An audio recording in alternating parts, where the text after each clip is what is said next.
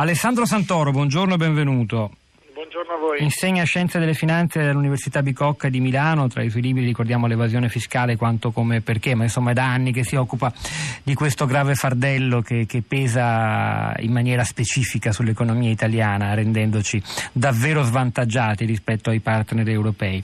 Questo strumento delle commissioni tributarie era fatalmente destinato a... innanzitutto c'è lì un giudizio complessivo, questi sono casi singoli che riguardano le responsabilità individuali di, di alcune persone, le commissioni tributarie in generale generale in Italia sono uno strumento che funziona oppure no?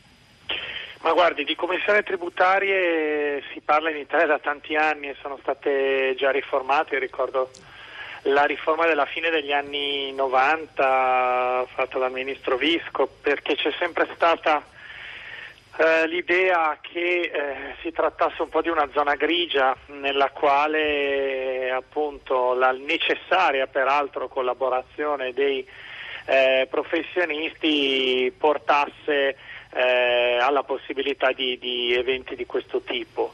Um, credo che appunto al di là delle responsabilità individuali serva una risposta di sistema, ma la risposta di sistema non sta solo nella riforma dei meccanismi di selezione dei, delle persone che poi eh, lavorano nelle commissioni tributarie, ma sta anche eh, nel tentativo di, di, ridurre il contenzioso, cioè di far arrivare meno eh, cause possibili, per così dire, alle commissioni tributarie, ma per una ragione al di là dei casi di corruzione di eh, efficienza eh, dell'azione amministrativa, esattamente come accade per le cause di natura diversa da quelle tributarie, è uno spreco di risorse pubbliche e private eh, il fatto che eh, numerose centinaia di migliaia di cause tributarie vengano eh, iniziate ogni anno e si accumulino nelle commissioni e poi arrivando fino alla Cassazione. Bisogna evidentemente ridurre il contenzioso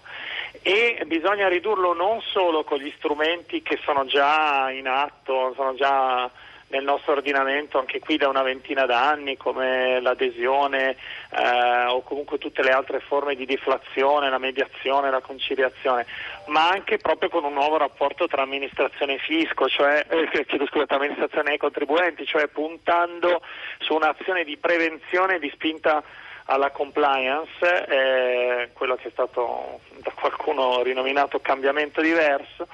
Eh, e quindi solo questa è la strada che si può, eh, che può, non dico eliminare questo problema, ma ridurre fortemente la sua incidenza eh, sul sistema fiscale. Ma, ma, ma, con quali strumenti si può perseguire questo dati, obiettivo? Con no, l'analisi ma, dei eh. dati, e poi... cioè in sostanza, no, è, è, quello il cuore del problema. No, cioè, okay, per, per la diagnosi, ma poi il cambiamento diverso o eh, il cambiamento diverso sta nel fatto, lei eh, esatto, sta nel fatto che se io amministrazione fiscale, utilizzando eh, l'enorme quantità di dati che io ho a mia disposizione, che oggi viene utilizzata in parte minima, eh, e, e, soprattutto eh, viene utilizzata esclusivamente per l'azione repressiva, cioè dopo che un contribuente ha deciso eh, quanto vuole dichiarare.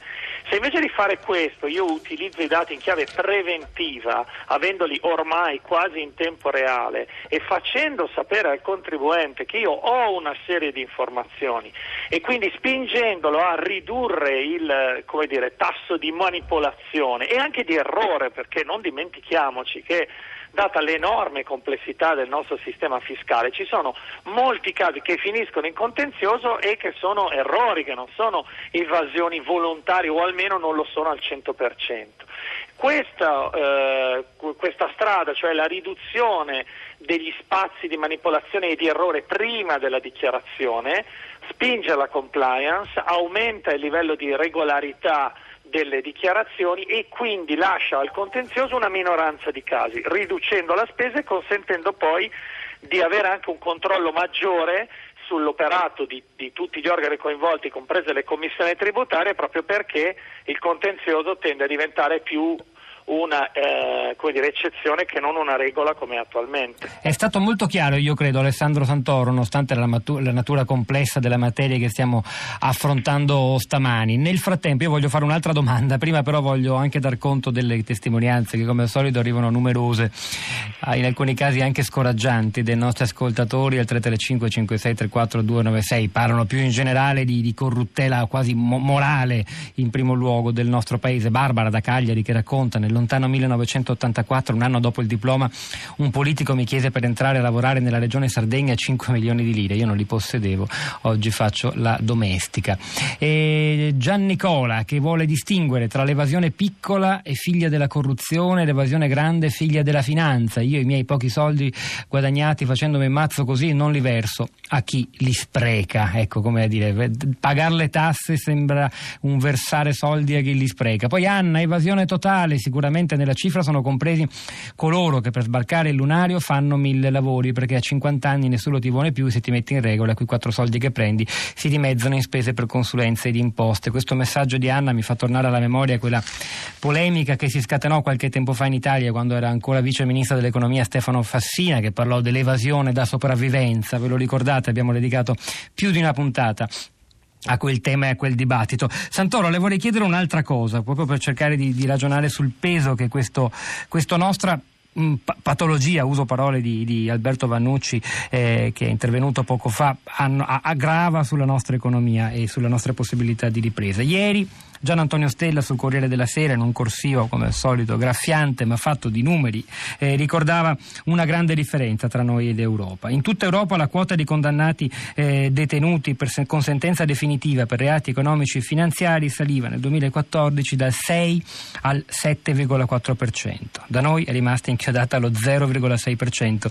Nel 2013 avevamo un decimo dei carcerati colletti bianchi rispetto alla media UE e adesso ne abbiamo un dodicesimo, una figuraccia con conclude Stella. E guardando anche i numeri assoluti le cose stanno così.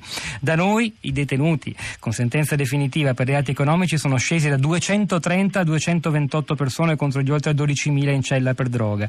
In Germania, il paese dove le cose vanno in senso completamente opposto, tra poco ci faremo spiegare perché eh, i, truffatori per reati economici sono oltre 6.000, da noi sono 200 poco più e quelli per droga 7.000 contro i 12.000 italiani. Questi dati cosa ci dicono? Perché, perché, in Germania poi l'economia va meglio. Allora va meglio un'economia dove sono di più le persone in carcere per reati economici? No, guardi, io sinceramente credo che questa sia una conclusione che, che non, non, possiamo trarre, non voglio fare il professore a tutti i costi, però mh, c'è una bella notizia che abbiamo così. Eh. di conclusioni di, in cui le, correla- le correlazioni mh, vanno, vanno, approfondite, non è che si possano prendere due numeri e dire siccome uno aumenta e l'altro, e l'altro pure, allora la correlazione è positiva. Allora io premetto, quei dati eh, io li ho letti anch'io, mi fido considerando chi li ha scritti, hanno sicuramente come universo di riferimento i reati economici nel loro insieme, quindi non c'è solo l'evasione fiscale e quindi il discorso è molto più ampio e immagino che abbia a che fare anche con una serie di scelte che sono state fatte su una serie di reati economici nel nostro eh, ordinamento negli ultimi anni. Per quel che riguarda lo specifico che io conosco meglio, e cioè l'evasione, vorrei che fosse eh, come dire, abbastanza chiaro che eh, esistono scaffali di letteratura economica che dimostrano che l'inasprimento delle sanzioni inclusa eh, la sanzione detentiva, non è una soluzione al problema dell'evasione. Eh, per dirla, eh, a parte il fatto che l'Italia ha avuto per certi periodi dei livelli di sanzione penale eh, almeno scritti sulla carta molto più elevati di tutti gli altri paesi con risultati abbastanza miseri, per dirla in un altro modo, io non credo che, nel, ripeto, nello specifico dell'evasione, quindi sto parlando di un sottoinsieme di quei casi a cui probabilmente si riferisce Stella, ma nello specifico dell'evasione io non credo che la differenza che c'è nei livelli di evasione tra noi e la Germania sia dovuta al fatto che loro mettono in galera gli evasori magari e che noi eh, non lo facciamo, lo facciamo molto di meno. È dovuta a tutta una serie di aspetti diversi, tra cui, ne cito solo due, la struttura del sistema economico che è completamente diversa. In Germania la, eh, il tessuto economico è caratterizzato da imprese che, la cui dimensione media è molto superiore alla nostra, il che significa che, è, eh, che sono per loro natura imprese più strutturate e meno propense all'evasione e sono anche relativamente più facili da controllare e dove c'è un'amministrazione finanziaria che ha, eh, specialmente in alcune parti del paese, elevati livelli di efficienza. Io punterei su questo più che su un discorso di eh, livello di sanzioni e o di livello di incarcerazione.